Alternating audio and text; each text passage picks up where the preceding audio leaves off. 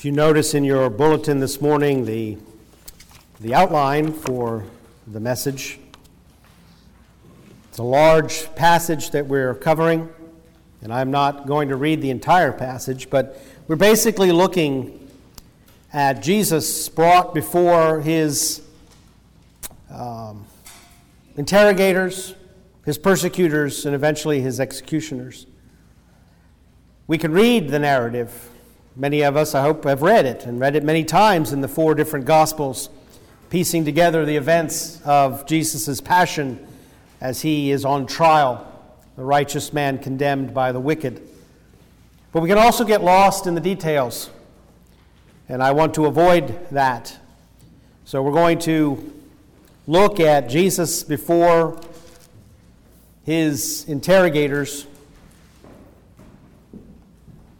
perhaps in a little bit different light, actually borrowing, and I think rightly so, from the Gospel of Luke this morning. But I want to read in Matthew 27, I'm sorry, I'm going to read in 26. I had selected a verse in 27 that I'm going to look at after I start in chapter 57, I'm sorry, chapter 26, verse 57. Listen to the word of the Lord. And those who had seized Jesus led him away to Caiaphas, the high priest, where the scribes and the elders were gathered together. But Peter was also following him at a distance, as far as the courtyard of the high priest, and entered in and sat down with the officers to see the outcome. Now, the chief priest and the whole council kept trying to obtain false testimony against Jesus in order that they might put him to death. And they did not find any, even though many false witnesses came forward. But later on, two came forward and said, This man stated, I am able to destroy the temple of God and to rebuild it in three days. And the high priest stood up and said to him, Do you make no answer? What is it that these men are testifying against you? But Jesus kept silent. And the high priest said to him, I adjure you by the living God that you tell us whether you are the Christ, the Son of God.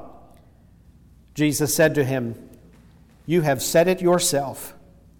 Nevertheless, I tell you, hereafter you shall see the Son of Man sitting at the right hand of power and coming on the clouds of heaven. Then the high priest tore his robe, saying, He has blasphemed. What further need do we have of witnesses? Behold, you have heard it. How, excuse me, Behold, you have how Behold, you have how heard the blasphemy. What do you think? They answered and said, He is deserving of death. Turn with me over to Matthew 27 in verse 11. Now Jesus stood before the governor, and the governor questioned him, saying, Are you the king of the Jews? And Jesus said to him, It is as you say. And while he was being accused by the chief priests and elders, he made no answer. Then Pilate said to him, Do you not hear how many things they testify against you?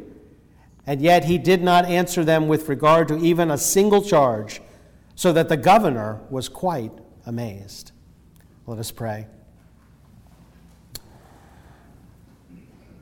Father, we are familiar with these events, the events of our Lord's passion, of his false and unjust trial leading to his execution. We ask this morning that by the grace of your Holy Spirit, you would open our eyes to the events that are going on here and show us your hand in it all. And show us your plan and your purpose, even though what we appear to see is the plan and purpose of wicked men. Yet we know that you are a sovereign God and that nothing comes to pass apart from your will and your knowledge. So we ask that you would give us wisdom as we look into your word, that you would do this for your glory and for our growth in grace. For we ask in Jesus' name. Amen. You've heard the phrase, I'm sure, the enemy of my enemy is my friend. During World War II, Three men, three leaders of their nations were known as the Big Three Franklin Delano Roosevelt, Winston Churchill, and Joseph Stalin. They were an unlikely triumvirate, but they had a common enemy. that brought them together. And they were united for the purpose of the war. Immediately afterwards, of course, that union broke down and we entered into the Cold War. Here in the Passion of our Lord, we also have an unlikely triumvirate, only two of whom are mentioned in Matthew. Luke brings in the third member of this unholy triumvirate, Caiaphas, the high priest. Of course, we've met him. Pontius Pilate, the procurator, the Roman Empire in Judea. And Herod Antipas, the king of Galilee, the son of Herod the Great.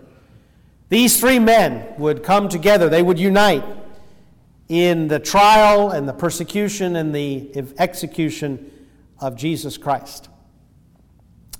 But what brought them together was not a common enemy.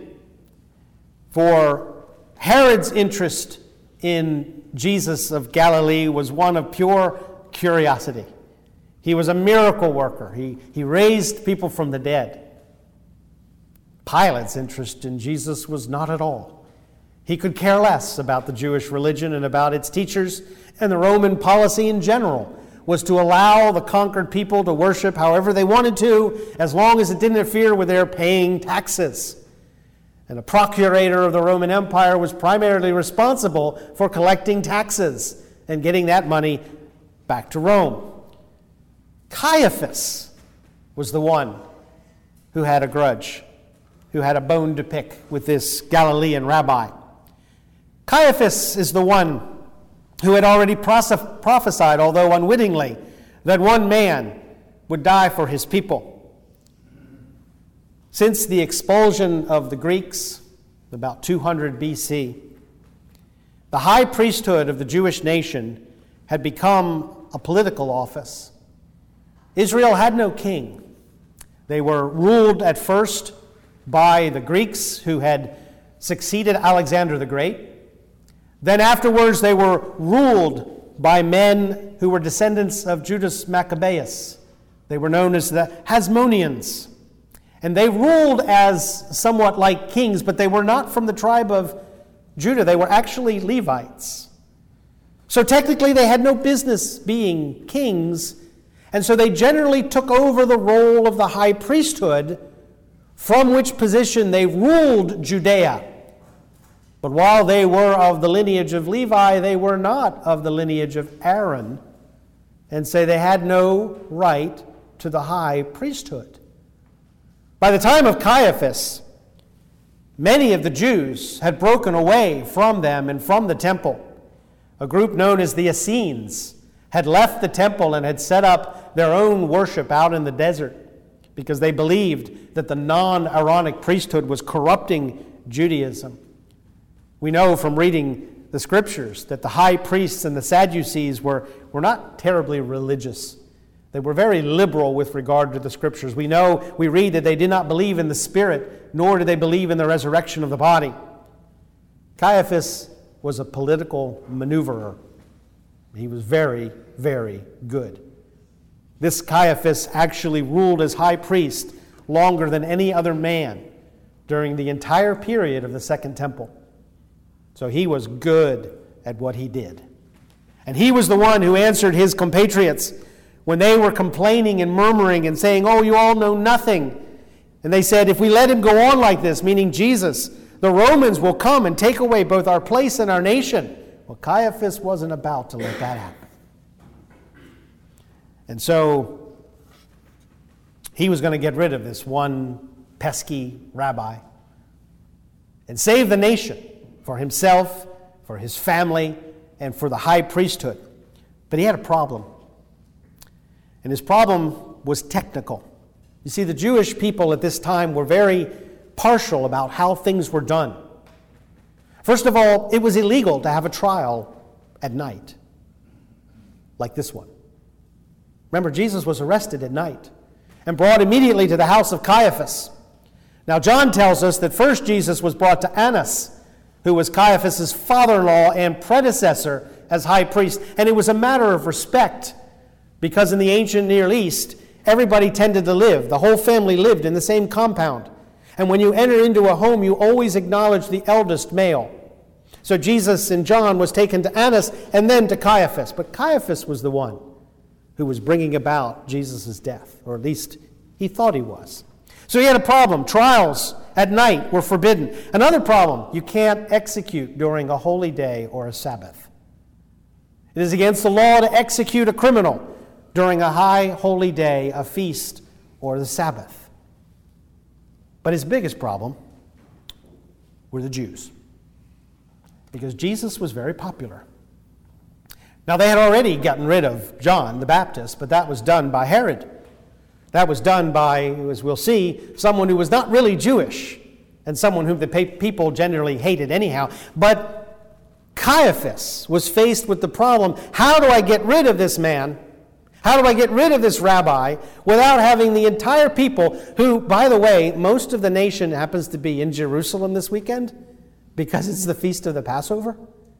Not a really good time to execute a very popular teacher, one who is known to work miracles, heal the sick, raise the dead, and might even be the Christ? What do I do about this? I'll get the Romans involved. I'll pawn it off on the Romans. Pilate, procurator and prefect of Judea, since AD 26, so this is about four years or five years into his office. He would last another four or five years before being recalled from Rome. But Judea was not a plum posting for a Roman. It was basically a desert occupied by one of the most rebellious and incorrigible people the Romans had ever conquered the Jews. So one wonders how Pilate got on Tiberius's bad side to manage to land the governorship of Judea.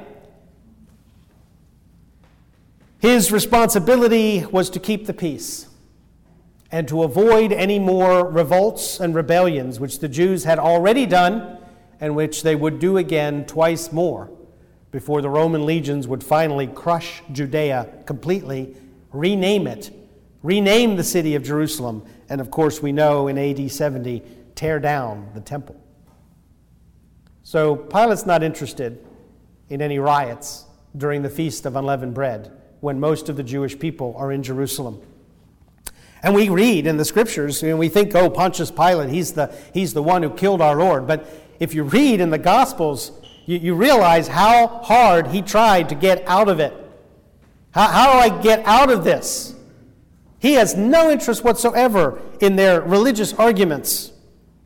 And so, getting Pilate to execute Jesus would take all the political cunning that Caiaphas could muster.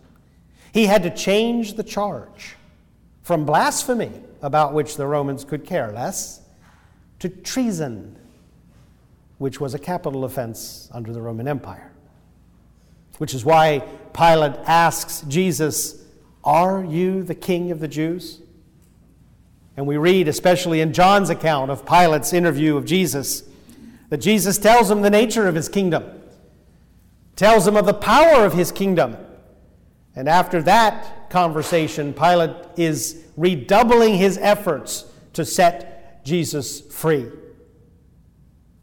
But Caiaphas, he's, he's too good. Pilate is between a rock and a hard place. But he hears that Herod's in town for the feast. Herod is the king of Galilee. Jesus, of course, is from Galilee. Herod has an idea. Let's get, I'm sorry, Pilate has the idea. Let's get Herod involved. Let's pawn this off on Herod because Herod's a Jew and we can blame him.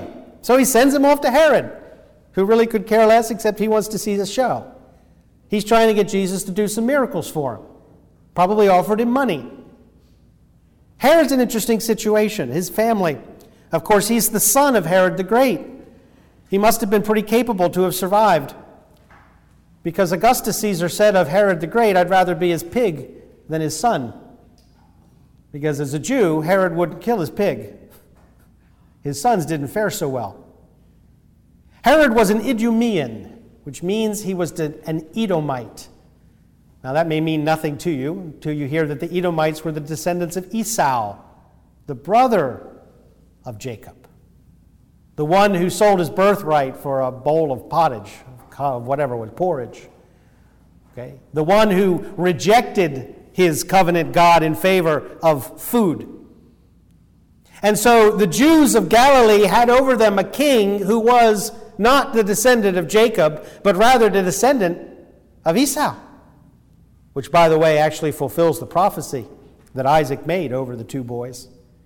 That while the blessing would go to Jacob, eventually Esau would throw off his yoke and would rule over him. So the family of Herod was not popular among the Jews. They had converted to Judaism, but they were never accepted as Jews. So, really, Pilate, not understanding any of this, wasn't going to get any help from Herod. Even if Herod had said, Yeah, this man is deserving of death, kill him, that wouldn't have, that wouldn't have, uh, have calmed the Jews any. They would have been even more upset that Herod got involved. But of course, Herod, looking just for a show and not getting it, sent him back to Pilate and said, I don't see anything wrong with him. I don't see anything in him worthy of death. Well, Pilate thinks he can use this, and he goes back to the Jews. He goes back to Caiaphas. And he says, What's wrong with this guy? There's nothing wrong with him. He's done nothing worthy of death. Now, just to give you an indication of the Roman justice system, Pilate says, Therefore, I will punish him and release him. There's nothing wrong with him. He hasn't done anything wrong, but I'm going to scourge him and punish him, and then I'll release him, just in case he's thinking about doing anything wrong. So Pilate is still in a bind, and Caiaphas is not getting his way. But you know what really is shocking about all of this? Is Jesus' behavior. We're reading through the Gospels, and on a number of occasions, the Jews sought to lay hands on Jesus. They tried to arrest him. At one point, his, his neighbors tried to throw him off a cliff in Nazareth. And each of those times, what did he do? He simply walked through them, he walked away. Even in the garden, John tells them when they came to arrest him, and he said, Who are you seeking? And they said, Jesus. And he said, I am. And they fell down. But now he is impotent. We read that he is silent. He will not answer the questions that are charged against him. He's hit, punched, buffeted, and he utters not a word. So much so that the Roman procurator is amazed. Like a lamb that is led to slaughter. So he did not open his mouth. And we're left to wonder were these powerful men arrayed against him more powerful than him? Caiaphas, as I said, would have the longest high priesthood in the Second Temple era. Herod Antipas that's pretty amazing. He stayed on his throne for 43 years, which is a long time in the ancient world. Pilate, of course, wielded the most power because he had command of the Roman legions. These were powerful men. Were these men, were these forces of world power too much for Jesus? At times, it seems, in reading history and even looking around us, it does seem sometimes that the powers of man are stronger than the powers of God. At times, it seems as if God's purpose is stymied by man's system. That God can't get his way because man is standing in the way. And many times, Christians and the church, God's people, rely on man's system to bring about God's purpose. That's pretty common in our country. We want to elect officials who will pass laws that will bring about moral reformation in our country. And while, on the one hand, we certainly don't want to elect officials that will pass immoral laws that will bring about unrighteousness, moral reformation comes through spiritual regeneration, which comes by the gospel. The last time I checked, Congress wasn't preaching the gospel. And so man's ways and God's purposes have always been at odds. And we, as the people of God, have, have not always been able to figure out which one's on top. And there have been times throughout church history where the people of God have despaired that perhaps man is a bit more powerful than God and is able to block God's purpose. So the question we have here is just that. The dispensationalist teaches that Jesus was executed because the Jewish nation rejected him as their Messiah, and that with the wickedness of man overpowered the redemptive purposes of the Messiah, because had they accepted him, according to this teaching, Jesus would have established the Davidic kingdom in Jerusalem and would have begun the millennial reign. Now, that is, to me, basically saying that the systems of man are more powerful than the purposes of God. But I would say to you that Jesus was not impotent against these world powers, but rather he was submissive to the will of his Father in heaven. Listen to what he says in verse 53 of Matthew 26. Of course, we know from another account that it was Peter who drew the sword. Not that we would have ever doubted. And he tells him to put away the sword, and he says, Or do you think that I cannot appeal to my Father, and he will at once put at my disposal more than 12 legions of angels? He's telling us there at the beginning of all this don't you think for a moment that I do not have the full power of God he even tells the Roman procurator, You would have no authority over me if it were not given to you from above. He was not impotent, he was not cowed, he was not bowed down by these forces arrayed against him. The explanation that Jesus gives, recorded by Matthew and Mark, is, is a good one. And we looked at that last week that the scriptures be fulfilled. But this morning I want to look at the explanation that was given or recorded by Luke because it goes deeper. And not only does it go deeper into what we're reading about the trial of Jesus Christ, but it goes deeper into the workings of world history and man's power versus God's purpose. Luke records Jesus saying, But this is your hour and the power of darkness. That's what this is all about. This is divine destiny, not dispensationalism. It's not the result of Israel rejecting her Messiah. Rather, it's the long awaited moment when the field would be turned over entirely to Satan. They came against Jesus with clubs as if he were a criminal. And he says to them, this is your hour and the power of darkness. And I don't think he was talking to them at all. He was looking at the agents of the evil one, but he was talking to the evil one himself. Earlier, when they were in the upper room, Jesus says to his disciples, The ruler of this world is coming, and he has nothing in me. There was a conflict between two powers compared to which Caiaphas, Pilate, Herod, Hitler, Napoleon, and any other world power you can think of combined look like Girl Scouts selling cookies. This was the conflict of the ages between the deceiver of mankind and the savior of mankind, between Lucifer, prince of the devils and Jesus, the Prince of Peace. Jesus was speaking through the guards to the one, the Prince of Darkness, and he said, This is your hour. This is the hour that has been promised to you from the beginning. This is the day and the time when you will have free reign and you will go up against the seed of woman and I will not call 12 legions of angels, and I will not call Michael, and I will not call Gabriel, and even my Father will turn his face from me. This is your hour and the power of darkness. That's what's going on here. Satan had been waiting for this moment for 4,000 years. He jumped the gun through Herod the Great. You remember when Herod proclaimed that all boys two years and unders will be executed in the territory of Bethlehem, trying to find this young child born king of the Jews. That wasn't Herod. That was merely Herod as the instrument of the devil. He utterly failed in his attempt to entice Jesus to the dark side during the temptation of our Lord.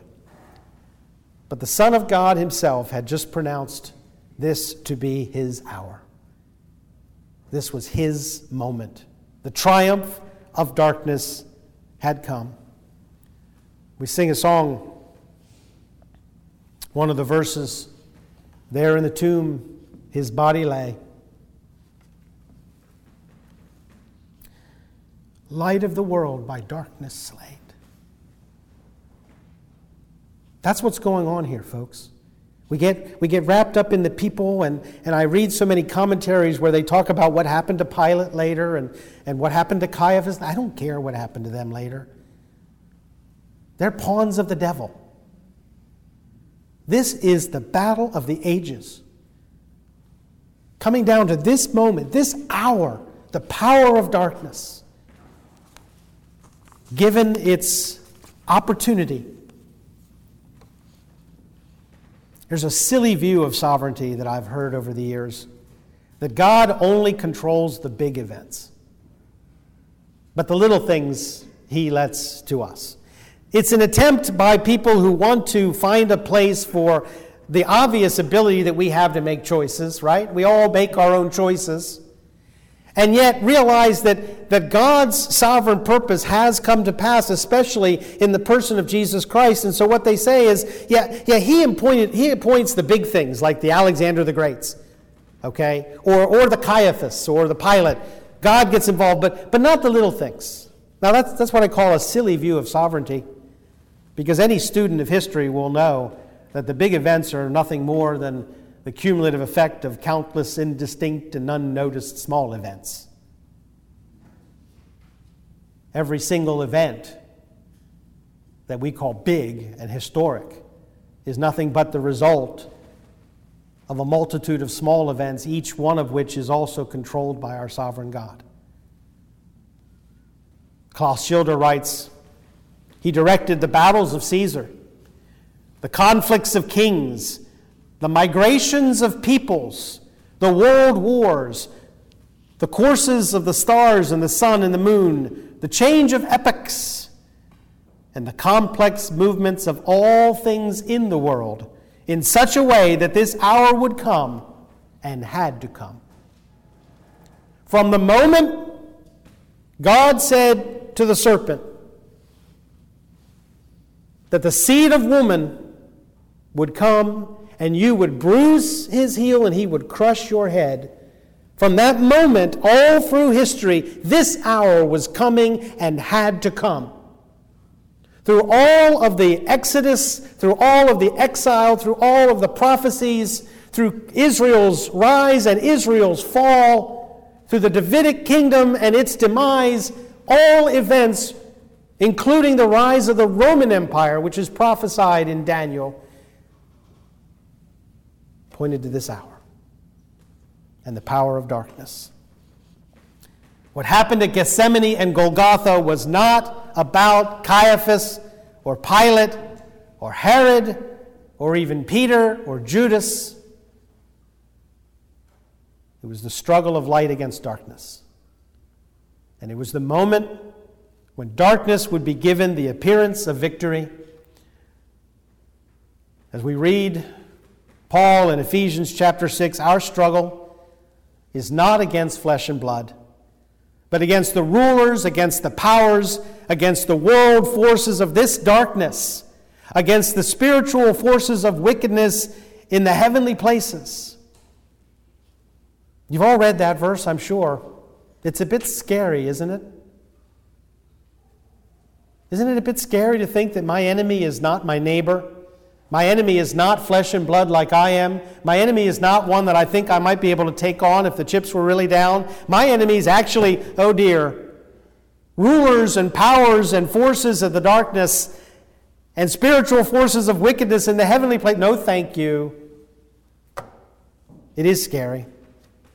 until we remember that Jesus Christ, for our sake, met the full fury of Satan's wrath in Satan's hour and the power of darkness and triumphed in the cross. Let us pray.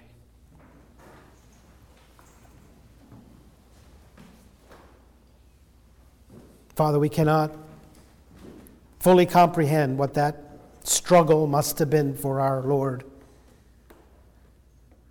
when he and Satan, as it were, entered the ring, just the two of them. And Father, it's even more amazing to realize that he did not enter into that ring with the full power of deity, but as man. As the Son of Man, he met Satan in his hour and the power of darkness. And as the Son of Man, triumphed through the cross. And Father, we exalt our Lord Jesus Christ, the eternal Son of God and the Son of Man, our man in glory. And we rejoice to know that the power of darkness has been defeated by the Prince of Light, and that we in Christ have been made children of light and no longer the children of darkness. And so, Father, we ask that with the knowledge that our Lord has made the way open before us, He has cleared the field. He has taken away the condemnation that was written against us and humiliated these powers through His victory over death, that we might walk in the light and not fear knowing that our battle is not against flesh and blood, that we would still not fear, for our champion has won the victory and has given us the laurels. We praise you, Father, for this great salvation that no man could have dreamed up and no angel could have wrought, but only our Almighty God through his Son, Jesus Christ, in whose name we pray. Amen. Please stand this morning for the benediction, short benediction from Paul's second letter to Timothy. The Lord be with your spirit. Grace be with you.